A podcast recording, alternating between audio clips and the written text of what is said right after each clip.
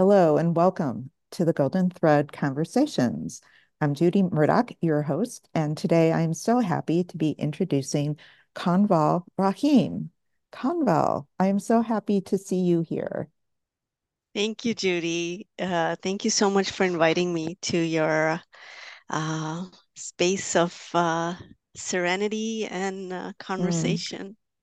cool. I love the back background in your window. Which city are you in? You. I'm in Denver, Okay. and you're you're seeing my little, I have a little window garden. Oh, Yeah, yeah. yeah. Th- That's cute. I like that. I Thank love that. So just would you just take a moment and introduce yourself and give give people an idea of who you are and what kind of work you do and and that sort of thing. Mhm. So I am um a Oh, it's so difficult. I guess in a way I would call myself a just a little background. I'm a daughter of the Indus River and the Sindhu peoples. Um, I was uh, born in Karachi, Pakistan, and I'm a third culture kid, so I grew up globally across. Um, I was raised in Pakistan, Egypt, uh, United Arab Emirates, and Canada and um, I spent a little bit of time in in and some time in England and, and New York as well. So um, I guess I've had a nomadic uh, upbringing in that sense, and I work and play at the intersection of um, uh, theater and community, and as well as uh, the meditative and healing arts. And I'm just striving to understand how um, stories uh, uh, sh uh, shape our relationships uh, with our with ourselves in as human family and our other than human uh, family as well, and uh, how we are all trying to find uh, resilience um, in these um, intense times on planet Earth. Yeah. Yeah. You have like an ama you have such an amazing background and you have this like really interesting like I'm I'm so fascinated by the way your work you know you you play in these different areas and I can also see how they might intersect.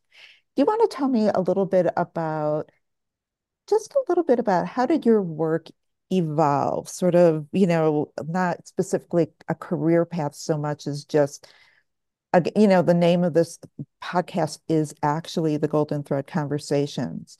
And one of the reasons I gave, I came up with that name was because um, I think the the people I typically enjoy talking with are people for whom their lives have not been straight lines. So, I mean, my life has certainly been that way as well, where you may have, it, it, you might look at your career and feel as though you've been all over the place. But when you stop and look at things, you see that there's kind of a golden thread that that has kind of held everything together and led you in a way, a, a kind of path. So what what has your golden thread been for you?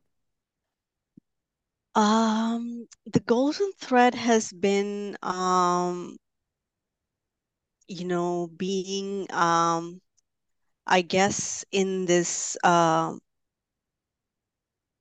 trying to develop or, or growing into uh, having comfort and being um, in finding belonging in in Mm, um, the in between, you know, yes. Uh, the the the the spaces in between, Yeah. um, which is uh, you know, now that I, you know, I used to when I was growing up and I always, I, you know, I, I uh, when I came to Canada and as a teenager and, you know, adolescence is a minefield as it is. And then you throw in, you know, kind of like a culture shock and then 9/11 happened and, and, and so it was quite in interesting, you know, everything kind of, um, kind of like coming at me in my, uh, you know, quarter life crisis and turned in my early 20s and um and I was like, okay, what do I do? Like how much, you know, uh, uh what am I going to become? And and and you know, it's like how much Pakistani am I going to keep? How much Canadian am I going to become? And it was all this kind of meshing and everything. But you know, so I was I used to be I you know a lot of confusion, but I think now as as I'm you know kind of coming into my uh womanhood and and you know kind of settling in I and I now I appreciate the training of being, you know, a global a, a kid who was raised in so many different in different continents, in Asia and Europe and North America, it uh kind of trained me for this you know, uh now it's uh, you know, it's very common for kids to grow up, globally all over the world because of the way our work, wor world is now. hmm Uh, but in the 80s, it wasn't so, you know, it was kind of like it was similar to how military kids are or missionary kids are in that way. hmm hmm But my father worked for an international company, so you know, we we would travel with him and spend a few years every year in a different country. But uh, so that was, I guess, I was always like leaving and coming in, I was always a guest and, you know, and in a place. So finding that anchor was very unground, you know, you know, and I look at all these and I would look at all these um, young North American kids uh, and uh, kids, you know, young uh, people in in Europe in their mid 20s and backpacking and, you know, I was it was quite interesting, but for me it was terrifying because it wasn't really something that I was um, you know, um, uh, I kind of dreaded that because that's something that I already grew up with, right? Uh, but it was, yeah, but it was a good training. That's what I'm saying, that it was a good training for me how to find, um, create my own, uh, you know, um, uh, culture or own space, which neither is neither nor, you know, and I think the, hmm uh, the, um, uh, but there wasn't a lot of guidance at that time, you know, uh, uh, for a lot of people uh, of of my background, or or you know, uh, and it was not until my late 20s that I found uh, a friend who was like, "Oh yeah, you're a third culture kid." I'm like, "What is that?" And then I found out that you know, there's a sociologist, Ruth Howard. She coined the term, is kids who grew up in different countries and they kind of occupy this in between space of um, mm of uh, you know kind of being from so many different cultures but not really actually belonging to any any Right, specific one right. um, and uh, that's that kind of gave me uh, an, a, a bit of a sociological understanding. Hmm and uh, you know and then I was like oh okay. And then you know I found a lot of um, comfort in uh, poetry and music and dance um, because it was like I I was understood as like this um, weaving of a like a carpet, you know, like the it's such an intricate uh, uh, process, uh, but you don't want to let go of any of the threads because each thread is so and, and you know like a carpet Yes. is uh, the process of making a carpet is such a painstaking and and arduous thing, but when it's finished, it looks like gorgeous and Yeah. but you know and so then I found comfort that okay, these are all my different aspects and different, uh, you know, uh, but I didn't come through it with easefulness and comfort, you know, that would came through it with like, you know, nervous breakdowns, uh, you know, out of body experiences, near death experience, and uh, just sheer confusion, uh, you know, uh, as like, uh, oh, how am I, how, who am I going to be and what am I going to do? But I think that early um, exposure to different cultures did give me um, um, uh, an uh, an open-heartedness and open-mindedness, uh, you know, and uh, kind of a training to quickly follow social cues. hmm Um, hmm you know, if uh, you know I'm in Asia and how uh, in the mannerisms in in is us are different where I'm in India or South Asia is, is different. So it's all of those things uh, were, you know, like I had to be quick. I had to learn, you know, uh, fast. You know, if you're um, and uh, mannerisms and and all of that, like dinner table manners and all of that kind of different customs.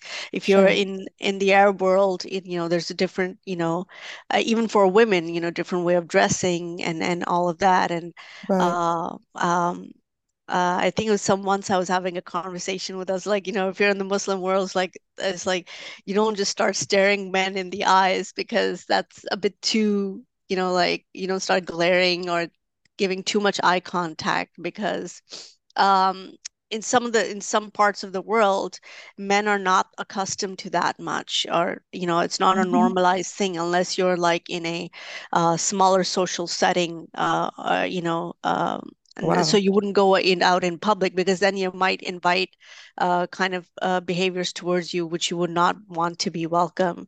Right. Um, and and men are not that oh, um, normalized or accustomed to to that kind of you know um, kind of uh, uh, extended eye contact with women uh, Right. who are not who are not their wives, mothers, or sisters. You know, like women outside of their family. So these are kind of little little things that you know, kind of I was very I I didn't even realize that I kind of picked up on these kind of strengths and kind of intuitive knowings that I could kind of, you know, um, shape shift from different social settings and hmm still find obviously uh, safety mechanisms of how, uh, you know, kind of how to socialize and, and all of that. Yeah. Yeah.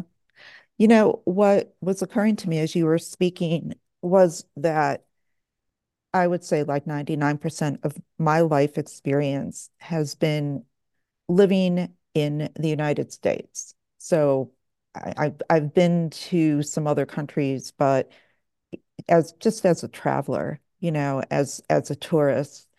And I was thinking about how I myself have often felt like an outsider because I am different from my family. I am different. I have I have two younger sisters and we're very different people, very, very different people.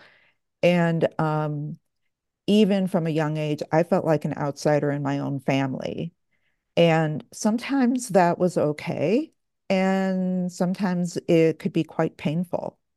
So I've often, I, and I think a lot of it is simply who I am, how I'm wired, what my values are. But, you know, quite often I, I do find myself, um, I'm thinking more about work situations where I'm sitting in a meeting or um, listening to people talking and feeling sort of like whatever they're interested in or or or whatever their perspective is, I I have a really different perspective. And I find it uh, it's familiar, but it's also very painful to have that sense of, am I the only person who feels this way? And um, you know, I I just have to say that, you know, although I have, I think, found a, a level of peace in being different, I also know that I think it's just this really human thing. We we have such a deep desire to belong. Mm. And um, I, I just think that's such a human, it's such a human impulse. And I'm just thinking about my own situation, and your situation is like a million times, you know, like what my experience has been. Do you do you feel like you have gotten like, I mean, is that something that comes up for you a lot, kind of feeling like you don't quite fit anywhere, or and and and how do you work with that? Yeah. So, um, I um I once um yeah I'll I'll probably I'll I'll send you some of my poetry. I wrote a poem called What is Home, What is Belonging and and I think one of the lines I had it was called like you know dancing in shifting sands. So the there's one thing dancing and then there's one thing when the sh sands are always shifting. You know that's that's quite quite a feat. Uh you know um yeah, um, it's uh, what was your question again of how I it was it was um yeah, because mine is my experience has been more in uh amplified, like you said. Yeah. Um, so it wasn't uh, easy. Like I, uh, and I think my, some of my other um, uh, uh, friends who grew up with similar lifestyles have been a bit more anchored because there uh, there was less trauma in their lineages, so their parents were a Mm, bit more um, stay a bit more rooted, um, you know, uh, a bit more grounded. They had a certain kind of um, uh, rituals or um, they were very uh, yeah, like they they had like a, a a daily routine. They're like, you know, their parents were very routine oriented and kind of grounded, and they had less uh, trauma in there. Whereas my parents, they were they had a lot of unprocessed trauma. Uh, they were, um, you know, I, I was just uh, I, I kind of uh, laugh around with my friends. I said my parents, if there was a PhD, my parents would have a PhD in people pleasing. So they were uh, like extreme, uh, like people pleasing to the extreme, right? Because, and I think um, also um, they were young uh, kids going out into the world in the 80s. And uh, I think they were trying to, and also being in a position where you're always a guest in someone else's country, right. that makes you even more people pleasing because you're trying to be a good guest. You know, you don't want the host Yes, um, to feel threatened by you, to yes, to to to not feel you know uh, uh you know welcome you in and and all of that. And so the nervous system was as as it is the trauma in their lineages were were, were quite traumatized uh, because of my grandparents. They they survived the partition and a couple of wars between India and Pakistan. But um so that's why I think earlier on why it was so, such a traumatic process for me to find my anchoring and my rooting. Um you know, so there's like in in there were like extreme. There's uh, uh, some some of my friends they were much more grounded because their parents didn't have that much trauma in their lineages, and right. they're a bit more. So while they were traveling around the world, they had kind of like you know their dad did these similar things with them every Sunday, and their mom was hmm more emotionally attuned to them. So hmm this was uh, this this probably was kind of softened the aspect that they didn't have a permanent or they were like a traveling family, you know, uh, uh, uh, they didn't have a permanent uh, home, so to speak. But and then there's some other e- other extreme examples where I know that, you know, uh, by the time there were some kids who were like 21, they'd already been in, lived in 21 different countries, and they became like suicidal and, you Wow. know, I mean, you know, because they basically became so fragmented Yeah. uh, they Yes. and they had probably did not have any kind of uh, orientation in their life or you know anchoring uh, that they Yes. struggle or are still struggling with worse uh, you know situations because they couldn't you know at that time they didn't and you know one of my friends recently uh, one of my mentors actually she's like oh Kanwal that was really really challenging for you because in those days there was there was no way to have even like a stable uh, digital community you know like a lot of young youth Right. have right now have online you know support groups and stuff Right. uh, you know, it's like, for example, if I had like friends in uh, Taiwan and I'm writing, you know, like uh, we used to write pen, we used to write letters to them uh, handwritten, and then hmm once you lose touch and then then they they, they stop writing. Uh, it used to be with me like my friends would be the first ones to stop writing before I would, and I would still be as a sensitive person, I'd still Yeah. uh, be kind of um, attached to them and and and Yeah. my parents did not know how to help me kind of uh, create endings, have rituals around, you know, farewells and endings. So it became Yes. all very, very messy for me. You know, it wasn't Yeah. until my uh, 20s and a lot of therapy in my 30s that I had to kind of, you know, uh, un unpack all of that and and process as all of that because as a child you kind of all this abandonment it's like yeah but I kept sending letters Yeah. to my friends in Taiwan and Italy and they wouldn't write back And Yeah. so Yeah. ener energetically I would be with have these friends in my imagination but they're not really where I'm living Yeah. anymore so it was very it got really mixed up in my in my uh in my head but you know uh, thank God I was able to and thank goodness to guidance from spirit and from ancestors that I was able to find the right support and the people to help me uh, process. And the most, um, you know, the way I see it is uh, two things. Uh, I know it's a cliche. Many people will say, well, you know, dance saved my life, but in essentially it did. Uh, because in uh, the 20s, in my early and mid 20s, my throat chakra was so blocked uh, that the only way that I was, and all this was going on in my in my brain, in my psyche, in my somatically, in my body, it was all just kind of sitting there unprocessed Uh-huh. and I didn't know how to even communicate. Like shy would be an understatement. Like I was painfully shy. Like, you know how Judy, I'm talking to you, looking into your eyes. Like I didn't, I couldn't even look people in the eye. Like my dance teacher, um, so I got to a point where in my late 20s, uh, uh, you know, I was like, you know what, I can't live like this anymore. Like, you know, I would freak out when I would get on the public bus. So I Wow. I opened this um, in those days there was a telephone book so i opened the telephone book and uh, i saw this lady who was teaching uh, classical indian dance kathak and uh, the word uh, kathak uh, comes from uh, the uh, from the word the root word katha which means uh, story to tell a story. Ah, so and um, oh, also in my ancestral body, uh, because I'd seen in that part of the world so much, uh, which is a mirrored reflection of so many uh, similar things that had happened in so many different parts of it, which is playing the same trauma is playing out in the Middle East right now. So there was a lot of between, you know, Hindus and Muslims and I yeah. carry the lineages of both people in my body and in my mind. And uh, though in South Asia and in Greater India, what is you know now Bangladesh, Pakistan, Nepal, Sri Lanka, there's so many um, uh, hundreds of dance forms, but I Interesting. found a space in Kathak because Kathak is one of the few uh, dance forms that combines um, both uh, the uh, traditional indigenous uh, you know elements uh, Yes. uh, from the Vedic culture as well as the Persian and the Oriental and the Central Asian culture, the a little bit of the Islamic uh, culture.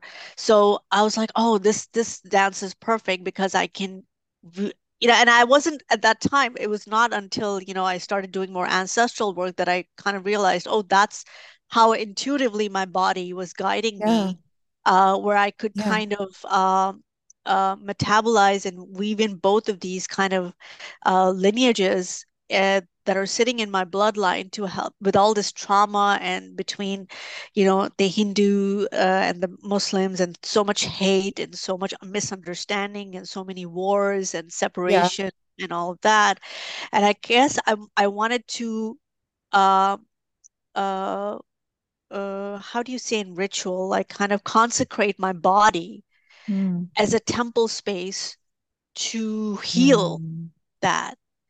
And so dance is what, uh, and my dance teacher, it took her two years. I used to like just, you know, kind of be on the looking at the floor the whole time and she would be like Kanwal eye level eye level it's just like it took her two years to be able to for me to um you know and so I think for dance, it helped uh, uh, resurrect my grace and my audacity. That's what dance uh, helped me with. And, you know, the posture, because it, it's somatically, you know, when you are able to, because I was like, like, you know, I'm in my 20s and I'm still like a 14 year old, like scared teenagers, like, don't look at me, I'm gonna freak out. hmm And hmm dance helped me because somatically, when you're able to, you know, kind of uh, you know, walk and and uh, you know, uh, Yes. Yes. Embody your power, embody your how we say uh, your Shakti as a woman, you know, your feminine uh, power, uh, you know, kind of Yeah. uh, uh, then you're able to kind of meet and and uh, uh, uh, meet the world on on your terms and and have uh, so much uh, stronger boundaries and and and be also be able to uh, advocate for yourself in the world, right? Um, I remember being bullied. I was bullied a lot growing up. Uh, you know, uh, terribly, especially in middle school between grades six and and and and 10. It's a horrible Uh, time. It's a horrible yeah, time. it's a, it's Yeah. such a wild uh, time for so many people, especially for uh, sensitive kids. And you know, uh, if you're if you're not going to a specialized school, or and I was not in a school which which was for like theater kids or or kids for for arts kids. It was actually that's why my my sister, like you know, I I, I I'm glad that uh, our threads connect. That we both have sisters. You have two sisters. I have two sisters too and my younger sister fared really well because in the high school that we were uh, ended up here in Canada was actually uh, uh, named after Marc Garneau, who's an astronaut. So it was a very science and computer Oh, okay. science focused school. So my my my sister uh, uh, thrived in that high school, Yeah. whereas eh, there wasn't much of art programming. So my other sister and I kind of suffered because we felt like aliens, like you said, that you know, and and uh, it Yeah. wasn't only until I got into my mid 20s that I realized, oh, that was a wrong high school for me. And there was like ano another art school, arts-based high school that was just, you know, another in another neighborhood, a couple of streets Right. away, which my parents had no idea about.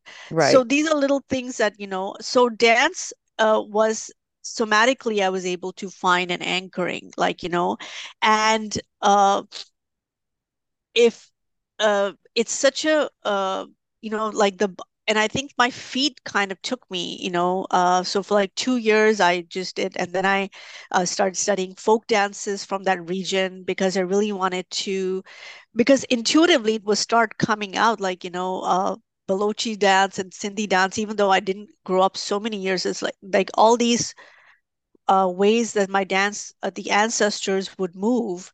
Yeah. And for example, I love uh, the Central Asian dances and Afghan dances, which is like, um, for example, uh, it, which I I um, I found much more grounded and rootedness in folk dances versus, versus Yeah. classical classical dance Yeah. Yeah, because sure. classical dance is very elitist. It's kind of like so sometimes I kind of explain to uh, some of my friends who are not familiar with classical Indian dance. I tell them that you know Kathak is like the ballet of South Asia. Okay, Mhm. so I, there I was in my in my late 20s dancing with all these young girls who were, who like eight years old, 12 years old, and I was like, what, how am I going to do anything? They're, you know, like they're Yeah. so, Yeah. they're way more com accomplished than I and I would. And Yeah. but you know, I was not there to be a classical dancer. You know, I was just trying to, like I said, I was trying to explore. My body was trying to find an anchoring and rooting, uh, a, a sense of belonging, like you said. Yeah. Um,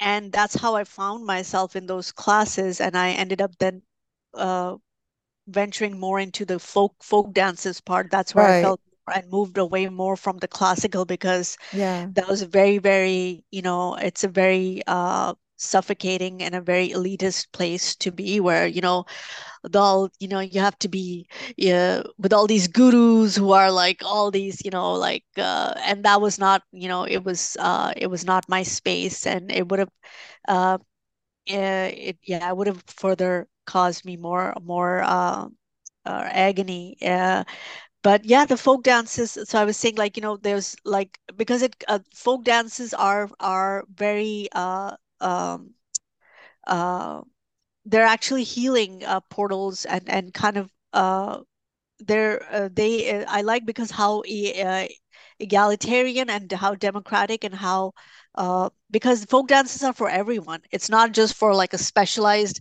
dancer who's been through hours and hours of grueling training for 10 years and then she's gonna get up on stage with all her sparkles and and you're gonna watch her and you know Right. tata and you know uh, put her on a pedestal. Folk dances are like, you know, the grandmother's dancing, the uncle's dancing, the grand Right. and you know you dance for harvest you dance for like Exactly. Yes. You I know was it's thinking that too. hmm yeah it's like a seasonal thing it's marking Yes. it's for a community it's for the celebration different celebrations for the village Right. uh, you Yeah. know and so for example Yeah. like you know um like you know how the women would make uh roti you know they would go like this you know and so that's a that's a dance you know like Yeah. Yeah. Yeah. dances would come up uh, dances uh, during the harvest season during the rice with the baskets Right. Right. uh, Yeah. uh you know Yeah. and so those I are I was picking up on that too, actually, was with the folk dance. What I was thinking was like folk dance, like you were saying, it's very it's it's rooted in nature. It's rooted in the seasons and it's rooted in right it's a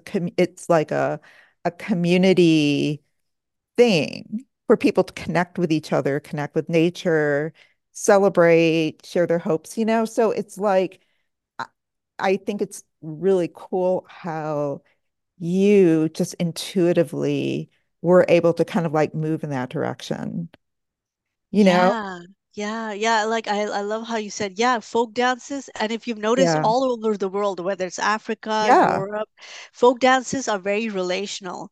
And I, Yes. and there was a magic that I realized from my teacher who's uh, great at folk. If you've noticed, most of the folk dances around the world, whether you observe online or see videos, whether it's Latin America or Africa or Europe, and it's mostly most folk dances are done in circles. Yes. It's a circle of people.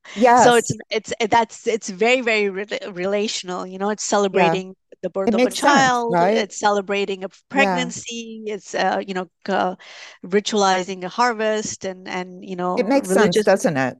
Yeah, You know? yeah, Yeah. yeah. I was I just like I really like I I really like that. I hadn't hadn't thought of uh I wanted to ask you like so like when you were you were dance like dancing and you were doing initially you were doing this more formal dance, right? hmm Um like the ballet. hmm And were you were you finding like it sounds like it was like incredibly healing for you, right? Or like it really helped you. So like was it was it just like being in your body because when you're dancing you I, don't know if you can be in your head or not, I but I assume at least there it you have to be in your body, right? When you're dancing. It, was that what was helping you? Yes, um, it was uh, helping unknot so much of, you know, the the shame and confusion and the uneasiness of, you know, the unsureness, basically. My entire existence, like you said, you know, when you're uh, as it is like if you're growing up with uh, as an outsider kind of a kid or or a Yeah, scapegoat or like a black sheep of the family, and you know, you're not fitting in um, or trying to fit in, but it's not working out uh, uh, in in relation to you know uh, what your siblings are doing or your cousins or whatever. Uh, but uh, yeah, it it helped. Uh, so yes, you are in. Uh, it takes uh, yeah, somatically it was helping me release all that unsureness, the shame around as I also as a woman, as a young girl, all the shame, you know, around my body, Mhm. uh, you know, uh, I'm I'm not good enough, or I, you know, or all that kind of, you know, so it gave me a sense of grace, a sense of, you know, uh, and then when it started getting, like you said, when it started, although I do know that not eh, dancers do tend to be more in their bodies for sure than other people, I would but assume not so.